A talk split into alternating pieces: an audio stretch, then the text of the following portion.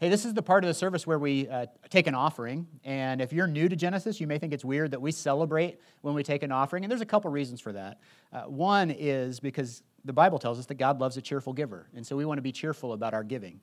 Now, the second reason is that every dollar you give goes to help us do the ministry here at Genesis Church. We couldn't do uh, what we do at Genesis without your gifts, whether you give online or through the envelopes in the seat backs or if you write a check every week, however you do it. We're thankful for you.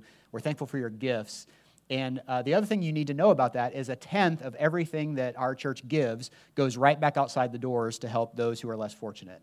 And we have ministry partners that we partner with all the time that get uh, contributions from us every month, but every once in a while something comes up that we feel like we need to respond to as a church. And so this week, uh, you know, we all watched in horror as uh, Southeast Texas was overcome with Hurricane Harvey. And we saw people lose their homes, lose all their possessions, and in some cases, lose their lives. And in those kind of natural disasters, our go to organization is Convoy of Hope. Uh, we have a long standing relationship with Convoy of Hope. They always seem to be among the first people on the ground when something like that happens. And uh, they're great at both meeting physical needs, but also sharing the, the name of Jesus uh, to the people that they encounter. And so this week, Genesis gave a $5,000 contribution to Convoy of Hope to help Hurricane Harvey victims. And that's because of your, yeah, thank you for that. That's because of your generosity. And if you want to if you want to help out, uh, prayers are always needed, obviously.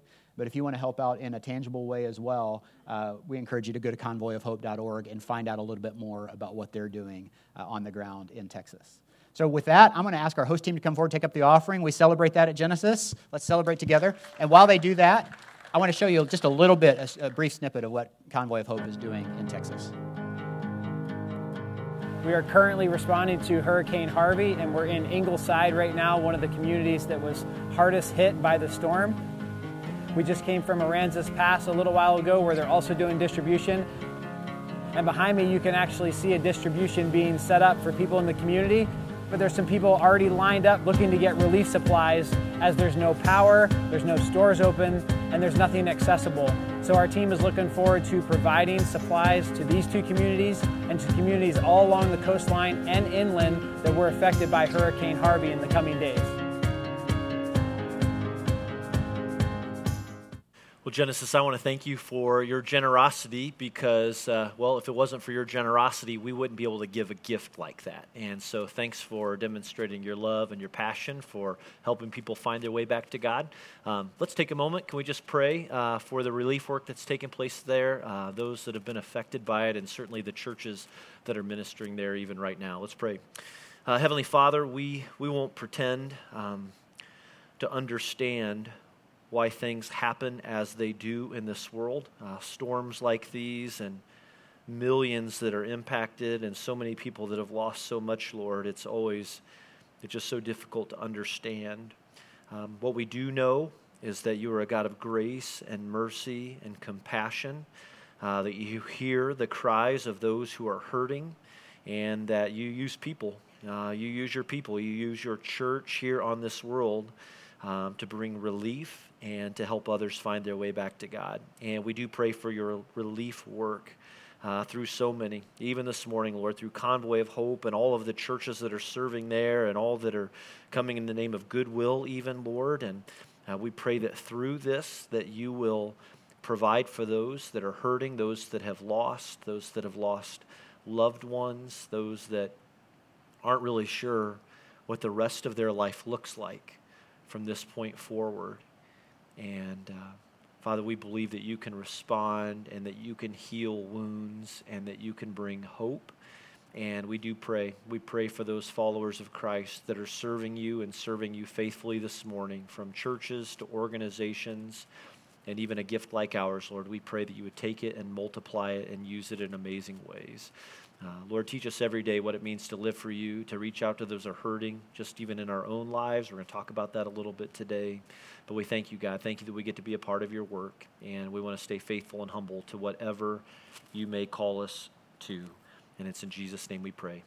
Amen. Well, hey, it is good to be with you today. And um, I know Steve uh, mentioned my name is Paul Mumoff. I've never had the chance to meet you before. I serve as the lead pastor for Genesis. But if you are new with us, not only do we have a campus here in Carmel, but we have one in Noblesville as well. And uh, so I preach most Sundays in Noblesville, but I always look forward to the opportunity uh, to come and to be here with you. And uh, he alluded to the fact that I had the privilege of taking a sabbatical this summer, uh, a 14 week sabbatical that was just a wonderful gift gift for uh, our family. And um, thanks to a very generous gift from the Lilly Foundation here in Indiana, we were able, as a family, uh, to do some pretty amazing things this summer.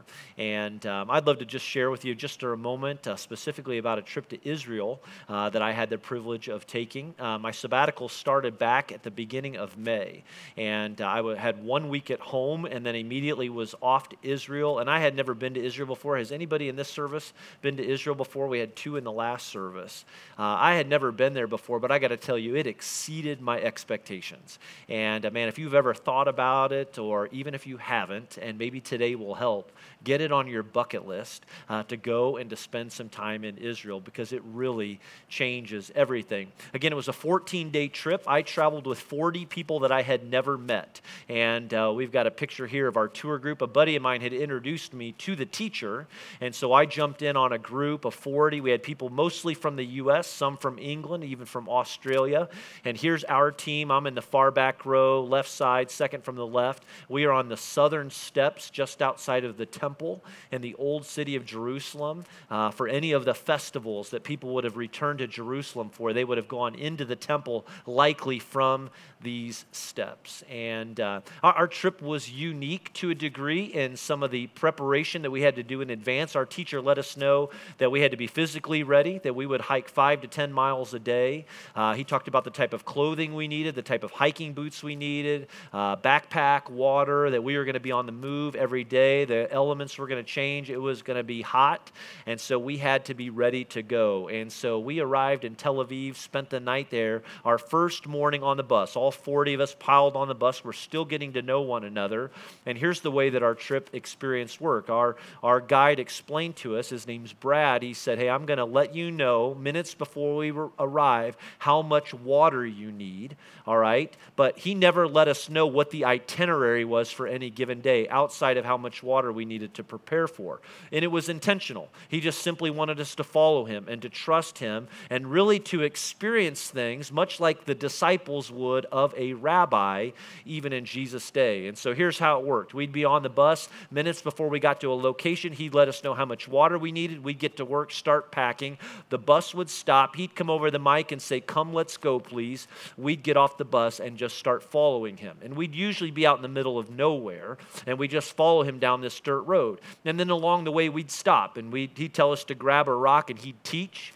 Um, and every once in a while, you'd start to put some pieces together, not like it was a riddle or anything, but beginning to just process where we might be, what it is we were going to see and like on this one particular day, we were out in the middle of the country and we approached uh, this chain link fence. And we got up to this chain link fence and we're just kind of standing there. Well, minutes later, an ATV comes flying down this dirt road in front of us, dust flying behind it. He pulls up alongside this chain link fence, gets out, unlocks the gate, lets us in, and we begin walking into this area. And again, Brad's teaching, and he's teaching from the Older Testament about Saul and Jonathan. And he starts describing this place called called Bet Shean. And, uh, you know, we start seeing some of the artifacts. Well, wouldn't you know it? And like so many experiences, we eventually crossed this ridge and then we stepped into this location here called Scythopolis. And Scythopolis is an ancient Roman city.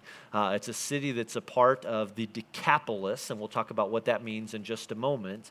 But we walked through this location for about an hour, and Brad taught us about the history and taught us about archaeology. But here's what was comical about our experience as we stepped into Scythopolis, and you can't see it from this picture, but on the other side of this location is a huge parking lot full of buses and tour groups that entered into the site from the main entrance. But what made our trip unique is that we often hiked to them because our guide had a belief that if you walk the ground as the people walked the ground, and even if you have to sweat it and you've got to walk the hills, well, then you'll remember it for the rest of your life. And so every day was like that. Uh, every day was a new experience, a new adventure. A few of my most memorable, uh, I got 300 pictures. I'm going to just show you like three more. But uh, this next one here, this is in the desert in southern Israel, the Negev desert. We spent two days uh, down in the Negev region. And on this one particular particular day, we hiked down into this a large, uh, it's the largest erosion canyon uh, in the world. It's something like seven miles wide, 30 miles long. And while they aren't for sure that the Israelites would have passed through this region when they were wandering in the wilderness. They were likely in the neighborhood at least. And so we spent four hours one day hiking down into the canyon and through a portion of it. The temperature soared above 100 degrees our teacher wanted to help us understand what it was like to live in the wilderness for 40 years. We did four hours, and you start to get some perspective when you're out under the sun and when you're sweating it and when you rely on that water. And again, he would teach us along the way. This next picture here is from the top of Mount Carmel, looking out over the Jezreel Valley. If you were here last week, Jerry, uh, our associate pastor here, preached on the story of Elijah. Uh, this is where that battle with Elijah and the prophets of Baal would have taken place. We hiked to the top of Mount Carmel. It took us a couple of hours to get up there. Again, our teacher did some teaching from the top, but in great fashion. Once we were finished, we continued up the hill through the trees and stepped right into a huge parking lot full of buses. People are looking at us like, Where in the world did you come from? You know, you can ride a bus to the top, but again, it was all a part of the adventure. And then this last one, this is from Mount Arbel, uh, near the Sea of Galilee. And Mount Arbel is where many believe Jesus gave the Great Commission where he told his disciples to go into all the world, to make disciples, to share the gospel. And to give you some perspective, again, I'm on the western side of the Sea of Galilee. You can see across it. And to my, if you're looking over my shoulder, and so to the right, to my right, uh, to the northern tip of Galilee is the city of Capernaum. All right, we'll talk about Capernaum in just a moment, but again, you get some perspective of where I'm located, and that'll make sense uh, in just a second. And so it was fascinating, uh, great experience. Loved seeing Israel that way. I'll, I'll never read my Bible the same again, uh, having experienced something like this. So I hope you get an opportunity like this at some point too. But I want to tell you about something cool that's coming up at Genesis. Write this down if you would. On Friday night, September the 29th, uh, we're bringing my teacher here, my guide from that trip, a guy by the name of Brad Gray, to Genesis for a Bible study. Um, he's gonna, it's going to go from 6 to 9. We're going to host it at our Noblesville campus. There's no cost. Uh, this is a gift. It's a part of the financial grant that I received, and so therefore this grant helps pay for this experience for our church. Brad's one of the most interesting teachers I have ever sat under. And uh, again, 6 to 9, you can sign up on our website. You can sign up through the app. Uh, this next slide will just give you a glimpse of what he's going to do for us. Over the course of a couple of hours, he's going to teach through the Bible from beginning to end and help us better understand how it all points to Jesus the whole thing. It all points to Jesus. We're going to talk a little bit more about what that means for us as individuals, what that means for us as a church today. You'll get a copy of this handout at the very end of it. You won't regret it. I, I hope that you can make this a, a, part of your schedule. Again, Friday night, September the 29th. It's going to be a really good time. Uh, I spent two weeks in Israel, came home, and had 12 weeks in front of me uh, to just do a number of different things. Our family, we took a trip to Alaska together, and we're able to do a cruise. We've got this picture here in front of Hubbard Glacier. Uh, if you ever get the chance to go to Alaska, I mean, what a great opportunity to enjoy uh, God's creation. Uh, just a few weeks ago, at the very end of our sabbatical, Jenny and I got away to New York City uh, for a few days. We had never been there before, and so we traveled with two of our closest friends and uh, just simply saw the city. Our goal in going to New York City uh, was just to experience New York as any resident would. Like, we didn't want to stand out like typical tourists and all. And I've got a picture here. Again, we didn't want to look like typical tourists, but uh, there's a picture of us in Times Square uh, with our I Love New York shirts on. We wore those the first day and just got a kick out of the fact that we were willing to do that. So, but we had a great time. And again, just saw all the sights in New York. Uh, we uh, ended it. Uh, at the very end of our trip, we went to the Kelly and Ryan show. Don't judge me, guys. All right, I love my wife enough that I was willing to do this uh, with her. But I will say this: it was about 10 minutes into the show when the thought hit me that it's probably time to go back to work. Like, you know, if I mean this is what it's come to, I probably ought to go back to work. But uh, in between it all, we visited a number of churches here in the community. Uh, loved uh, experiencing some of the other worship services and churches around town, around the, the country as well. I, I, did a lot of bike riding. I loved all the downtime with my wife and kids. I did some reading and studying, but not too much. Um, I enjoyed letting go and catching my breath. Um, I rested, and for those of you that know me, my hair even grew back, you know, uh, this summer, and so rest will do some things. We need to give Steve some time off. Uh, maybe his hair will grow back too, but uh, uh the Lord taught me a lot, so many things that I'm still processing. A few things before we move on. Number one is I love this church. And I am so thankful uh, to serve with you here at Genesis. I feel called to Genesis. I look forward to all the years ahead. The second thing is, I'm really excited about our staff. And uh, they threw a party for me the first day back, and we took this fun picture together.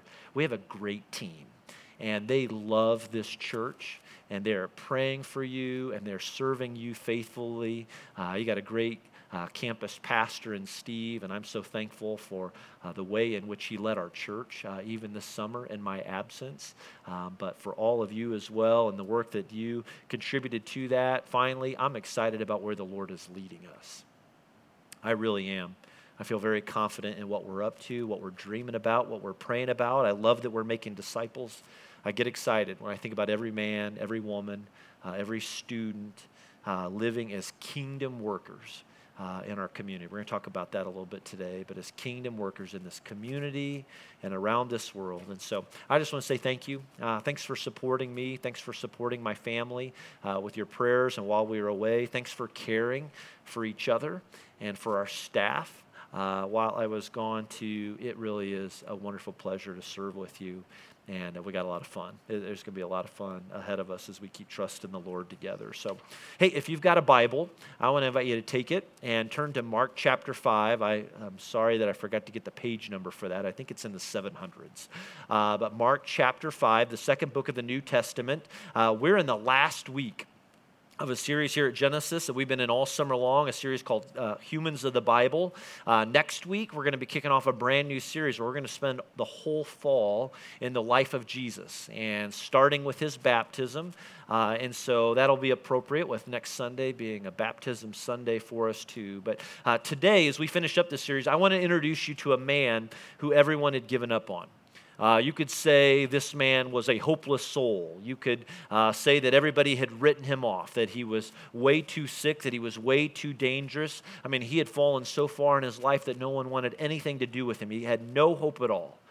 That is until the day he encountered Christ.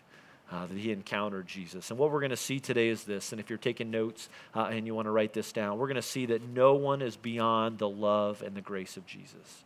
Uh, no one.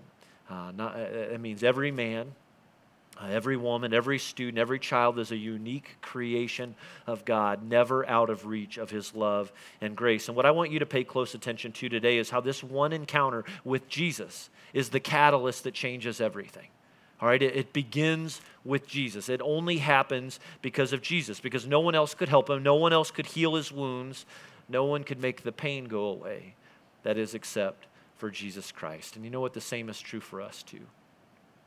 The same is true for you and me uh, and our encounters with Christ too. And, and not only you, but it's true of the friend of yours right now. Maybe somebody that you're investing in, somebody that you're hurting for or praying for. It's the same for uh, your husband, maybe, or your wife, or your son or daughter who's drifting right now. Uh, maybe it's a classmate. No one is beyond the love and the grace of Jesus and what Jesus is going to do for this man who couldn't help, help himself. I want you to know he can do for you. All right? He can, he can heal your wounds. He can heal your pain. He can, he can give you a new start. He's, he, he's the God that can bring peace. If there's chaos in your home right now, He's the God that can restore joy. Uh, if that's been missing and maybe been missing for a long time, He's a helper for us in the loneliness.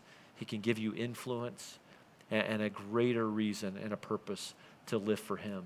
Uh, here on this world, in, this world. And so uh, he's our human number 11, I think. Uh, all said and done uh, in this series, we're going to call him. The title on your notes today is The Demoniac. You'll see why. Mark chapter 5, starting in verse 1. Let's pick it up there. It says, They. Stop there for a second. Who are we talking about?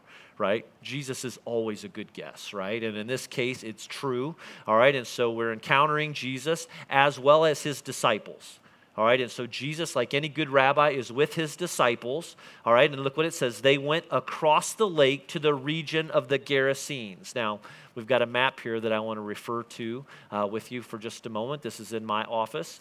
And if you see the light shaded blue uh, body of water in the center, that's the Sea of Galilee. All right, you saw that over my back, that picture from Mount Arbel. I would have been standing in the region of Magdala, all right, just to the uh, west side of the Sea of Galilee. The Sea of Galilee is 13 miles long from north to south and about seven to eight miles wide in its widest region. See Capernaum at the very tip uh, of the Sea of Galilee. This was a ministry headquarters for Jesus. Uh, Mark records that they are going to venture into the region of the Gerasenes. All right, you see Gerasa directly across the sea from Magdala. The Gerasenes would have been the region of the people from Gerasa. All right, and so we don't know for sure uh, where they're located. Okay, but we do know, and Matthew records this as well as Mark and Luke, that Jesus and his disciples left Capernaum in the no- north, and they're going to travel over a portion of the Sea of Galilee to this area around Gerasa on the eastern side of the lake. Now, I had a chance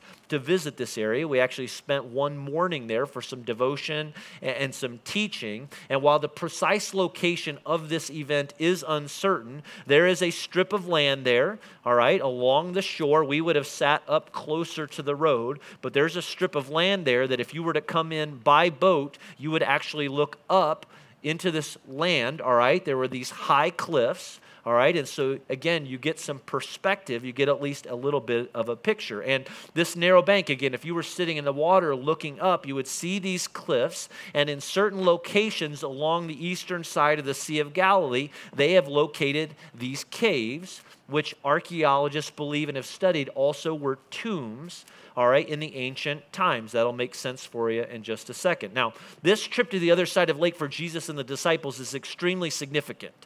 All right, and here's why. Very exciting for Jesus, but for the disciples, terror. All right, they're terrified, and here's why.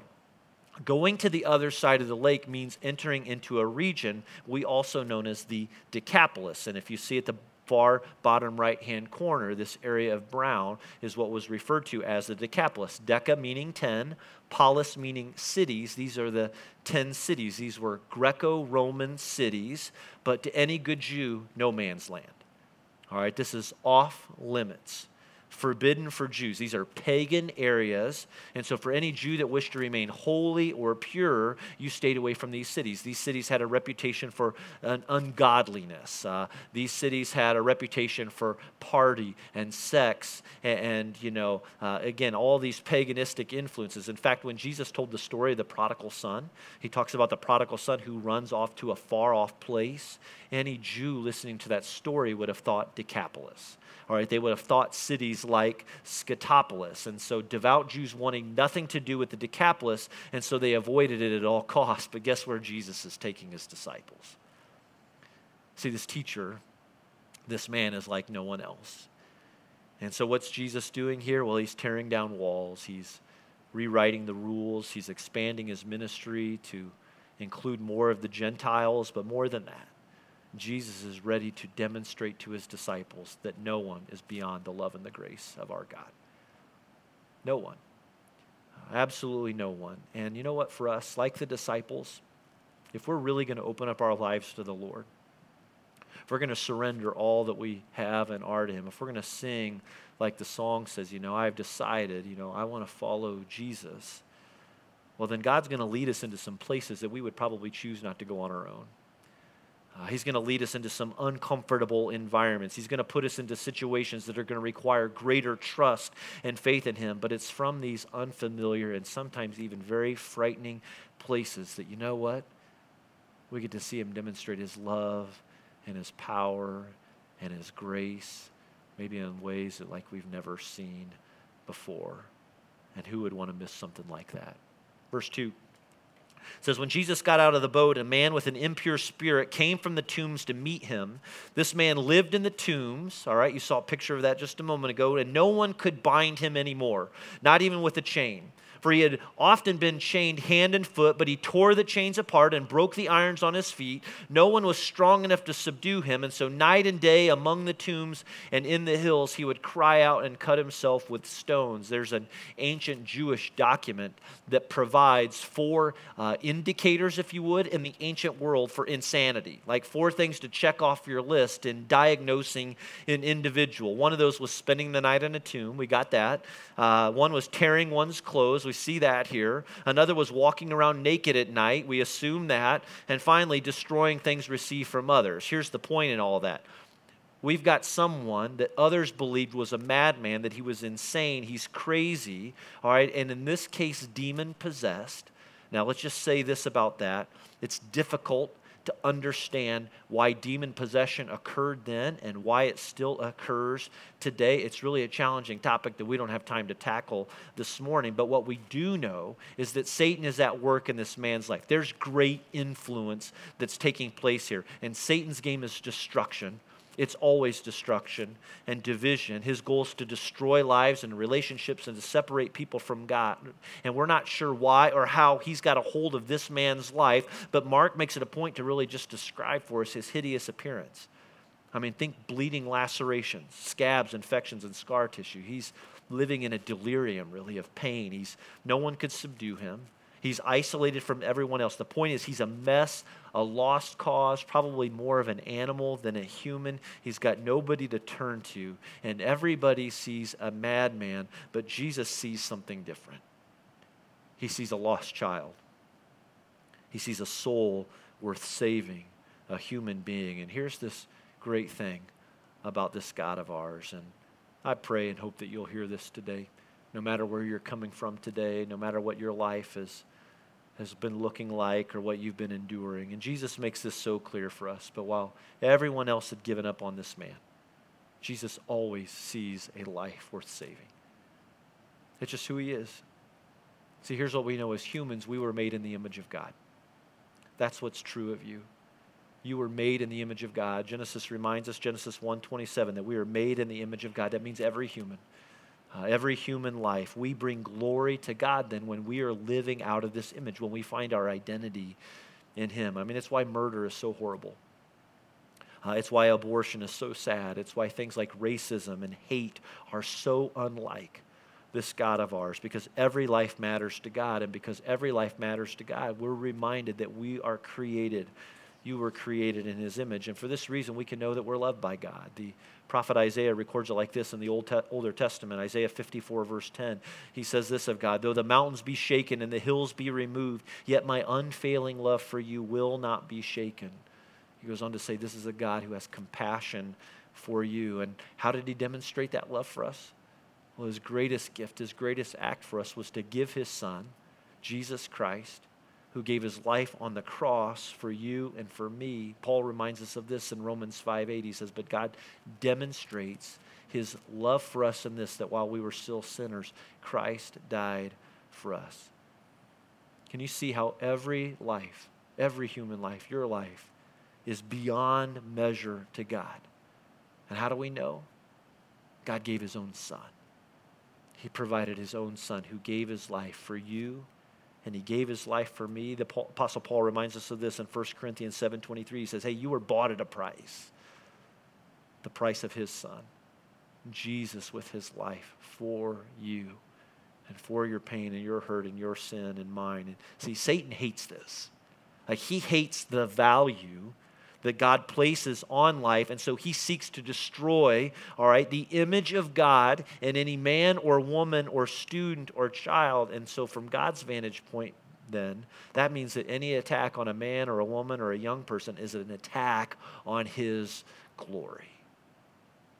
And so, enter Jesus Mark 5, verse 6. Look what happens next. It says, When he saw Jesus from a distance, he ran and fell on his knees in front of him. He shouted at the top of his voice, What do you want with me, Jesus, Son of the Most High God?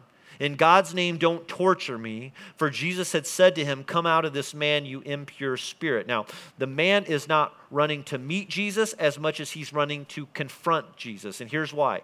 Don't miss an important detail to this particular account. Who's talking to Jesus? All right? It's not the man. And if you read this, if you look at it closely, it's the demons in him that are responding to Jesus. And so this man falls on his knees, and not as an act of worship, but really in grudging submission to Jesus, to God, all right, and so he falls on his knees at the sight of his presence and power, and the first words out of his mouth are really so significant. Mark records him as Son of the Most High God. Interestingly enough, this is the highest title used for Jesus in all of Scripture. And so here's what I don't want you to miss even the demons recognize the power and presence and authority of God in this world. All right? I want you to know that for your life today, all right? even whatever evil, whatever trouble is surrounding you right now, even they, even it recognizes the power and the presence and authority of God in this world. His power and his presence, even they must submit to it, even Satan himself. Verse 9 says, Then Jesus asked him, What is your name? My name is Legion. He replied, For we are many and he begged Jesus again and again not to send them out of the area. Now, a legion, all right, a legion was the largest unit of the Roman military, all right, made up of anywhere from 3,000 to 6,000 soldiers, all right, as well as horsemen and other technical personnel. To the Jewish person, when they heard legion, when they saw legion, for them it represented overpowering numbers. It, re- it, represented relentless strength and brutal force if necessary. So, the point here is that an army of demons uh, possess this man. They are great, they control him, they want to destroy him and ruin his life. And they're really off to a great start. Look at verse 11. It says, A large herd of pigs was feeding on the nearby hillside. And the demons begged Jesus, Send us among the pigs, allow us to go into them. He gave them permission. Hold on to that for a second. And the impure spirits came out and went into the pigs. The herd, about 2,000 in number, rushed down the steep bank and into the lake and were drowned. Now, 2,000 swine is a lot of bacon, all right? And I don't know about you, but I love bacon, all right? And so let's not judge Jesus here, all right, for the loss of all the potential bacon. But for the Jews, pigs were ceremonially unclean all right? Uh, they were forbidden animals. But that's not the case in the Decapolis, all right? If, if you're not Jew or if you're not a devout Jew, well, you don't have anything to worry about when it comes to these pigs. And so in the Decapolis, they regularly sacrificed pigs uh, in, their, in their temples and in other pagan circles too. Everyone knew that Antiochus Epiphanes, one of the great Greek kings of the second century BC, that he captured Jerusalem. And as a way of really putting it to the Jews, he sacrificed a pig on their very altar to God as a way of desecrating the temple. The Romans also ate a lot of pigs. And so, were the drowning of the pigs an example of God's judgment? Possibly, all right? But notice that Jesus didn't send the demons into the pigs, he simply gave them permission to enter into the pigs. And then what happened? Well, 2,000 pigs come rushing down the bank and into the lake and drowned. Is it fair to say that the pigs committed mass suicide? Could you say that of them, right? It's rough, I know, but I, I, I, couldn't help myself. I just had, I had to tell it. But, you know, they, they enter into the water, they, they drown. Some believe the drowning of the pigs was symbolic of God's power over Rome. Uh, here's something that's interesting there's an artifact here this can be found in the Jerusalem Museum. Those letters in the center represent the ancient Roman legion, all right? And I don't know if you can tell or not, but there's an animal inscripted below it, and that's the wild boar. All right? And so I just think that's sort of interesting and potentially all of the symbolism that's wrapped up into this moment. All right? Whatever the case, here's what we know, here's what we can be confident in. The drowning of the pigs was a powerful testimony that this man had been delivered. He gets a fresh start. He's got a new day and a new opportunity before him. This is an amazing uh, symbol of God's power over evil and hurt in our world. Verse 14 says, Those tending the pigs ran off and reported this in the town and the countryside, and the people went out to see what had happened. When they came to Jesus, they saw the man who had been possessed by the legion of demons sitting there, dressed and in his right mind, and they were afraid. Those who had seen it told the people what had happened to the demon possessed man and told about the pigs as well. And then the people began to plead with Jesus to leave their region. Now, why are they so upset? Why do they ask Jesus to leave? Well, their economy just took a hit, all right, and losing 2,000 pigs. So there's some fear. Um, the other is that maybe he's just a little too powerful for them. Some think maybe a little frightening. You know, maybe so much so that well, they didn't need Jesus interrupting or disrupting what they had going on. We can be like that too sometimes, can't we? That we want to allow Jesus into certain portions of our life. We'll give him room in certain areas of our life, but not complete control. We're afraid of, well, what might he do with me or what might he ask of me? And then there's our human for today, the man formerly known as the demoniac. Did you catch Mark's description there, verse 15? It says, When they came to Jesus, they saw the man who had been possessed by the legion of demons sitting there, dressed and in his right mind.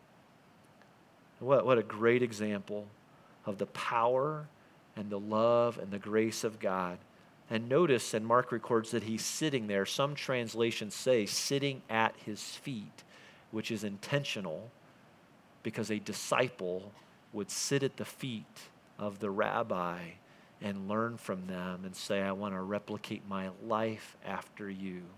I want to follow you. I mean, this is the posture of a disciple. And so we know he's in his right mind and he's dressed and he's alert and he's free. And again, what an example. Jesus Christ undid the work of Satan in him, and he transformed this life that no one could help. And he set him free. Here's the thing for us sometimes we fall so far, we mess up so badly. Uh, we think there's no way out. And maybe sometimes we descend so deeply into sin and we wreak havoc on our lives and for others and we lose everything. And again, sometimes we may conclude that there's just no way out, that I'm beyond help. Can I, can I remind you of something that is true for us today? Here's what's true nothing can stand in the way of the healing and transforming work of our Savior and Lord Jesus Christ. Do you believe that?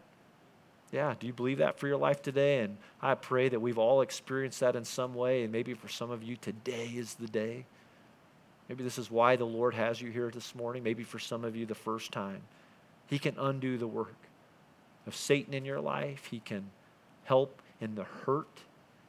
Uh, he, he, can be the one to kind of walk you through a season of restoration and renewal and, and help and forgiveness, and He can set you free. And He can heal you from your wounds. I mean, Jesus loves to set people free you know, from sin and from wounds and from fears and from the past. That's his goal, all right? That's the goal that he's after with each of us. That's what he wants for your life too, and what he did for this man. He can do for you as well. Let's finish it off. Verse 18 it says, As Jesus was getting into the boat, the man who had been demon possessed begged to go with him. And Jesus didn't let him, but said, Go home to your own people and tell them how much the Lord has done for you and how he has had mercy on you. And so the man went away and began to tell in the Decapolis, all right, think of this region, how much Jesus had done for him, and all the people were amazed. And so Jesus gives him his life back, and then what? All right, he sends him home. I mean, this man wants to go, but Jesus says, uh uh-uh. uh No, I want you to go home and I want you to show your family. I want you to tell your family and friends what it is that God has done for you. Now, think about it from this man's perspective. All right, he's had some tough days. He, he's got a very difficult reputation. And so he must have thought, who in the world am I? All right, and, and the scar so visible on his body. He's going to forever be known or associated with the man who at least was a part of 2,000 pigs, all right, part of the economy, losing their life in the water. But somehow he overcame all of this, and I think Jesus knew he would. And Jesus sent this man home to tell his story. He released him out as a kingdom worker. All right, that's what he does. He says, I want to I wanna transform your life, and then I want to send you out. As a worker, you're a part of this. A, a, kingdom worker is someone who is sent out on mission to tell the story of here's what God has done for me, and I will never again be the same. And that's precisely what he did. He went home and he started telling people about Jesus. Well, one thing led to another, and pretty soon his story reached the entire region, and many believe, even though we don't know this for certain, if you piece together some of the accounts that I'm going to refer to in just a second, that this man became a well known evangelist for sharing the gospel and the good news of Jesus in the Decapolis. Again, we can't know for sure, but there are two events in the life of Jesus that seem to indicate what happened. If you look, and you can read these on your own, if you turn over to Mark chapter 7, Jesus is going to go back to the Decapolis, and a small group of people are going to come with him, to him with a man who is deaf, and Jesus is going to heal him. And you can't help but ask, was that one man maybe a part of the group that returned to see Jesus? And then again in Mark chapter 8, Jesus is in the Decapolis, and guess what? 4,000 people are going to come and hear him teach, and Jesus will feed them. And how in the world did they know and hear about Jesus? We don't know for sure, but here's the point. I want you to see the potential of God at work, even through one person, even in one life sharing their story in faith and in hope that God can do the same for someone else. Could it be one man, one healed life, saved by God? Here's the thing no one is beyond the love and the grace of God. And just as God worked through this man in ways that others turned to Christ, I promise you, he wants to do the same in your life too. And you may think, you know what, my life is boring. You know what? Our Lord is not boring, all right? Life change is not boring. And that's why we throw a party every time somebody is baptized here at our church. He wants to use you. And He wants to use you this afternoon and tomorrow and Tuesday. And He wants to use our hurt and He wants to use our pain and He wants to use your faith and this church together so that people find their way back to God, so that people come to know Christ in this world. Let's pray together. And as we pray, you know, I, I want to just acknowledge that for some of you, maybe part of why God has you here today is just to hear this story, but to hear it in such a way that you know and realize that you have hope. There's a way. There is a way through this, and His name is Jesus Christ. And God demonstrated his own love for you in sending Christ into this world. And what we're up to today is doing our very best humbly to let you know that you can be certain that your life matters to God. And that what God did for this man, he can do that for you. And maybe for some of you, you're hearing this for the very first time. For others of you, maybe you've been hearing this for years, but maybe you're in a season. Maybe you're coming out of a season. Maybe you're coming out of some events. Maybe you've just simply lost hope or lost your way you're not beyond the love and grace of God. No life is beyond His love and His grace, and it's available today for you to take it and receive it. And you can reach out to Him in your own words and even in your own heart and mind, even doing that right now. And I promise you, the Lord will respond to you. He knows. And He's ready to come to you as you cry out to Him. And and if you're uncertain what to do with that, if you need some help and just figuring out, hey, here's where I am and here's where I think I need to be, man, we'd love to talk with you afterwards. We'll be up front here. We'd love to talk and have a conversation with you. For all of us, the Lord's got kingdom work in front of you, and for me, and for our church. And it's about sharing your story, and it's about devoting every Sunday afternoon, and Monday, and Tuesday, and every day all week long at work, at home, in your neighborhood, at your school, on your team, no matter what you're doing. Always ready and willing to share the hope that you have in Jesus Christ. Let me pray for us. Father in heaven, we thank you. We thank you for this account. We thank you for this reminder, which is true about what you've accomplished in Jesus Christ, and in this case for this one man, but not only him, for, for his disciples and for others that were witnessing all of this. Thank you, Lord, for your healing. Thank you for your rescue. Thank you that we're not beyond your love and your grace. We want to know that today, and we want to live for you faithfully in this world. And it's in Jesus' name we pray. Amen.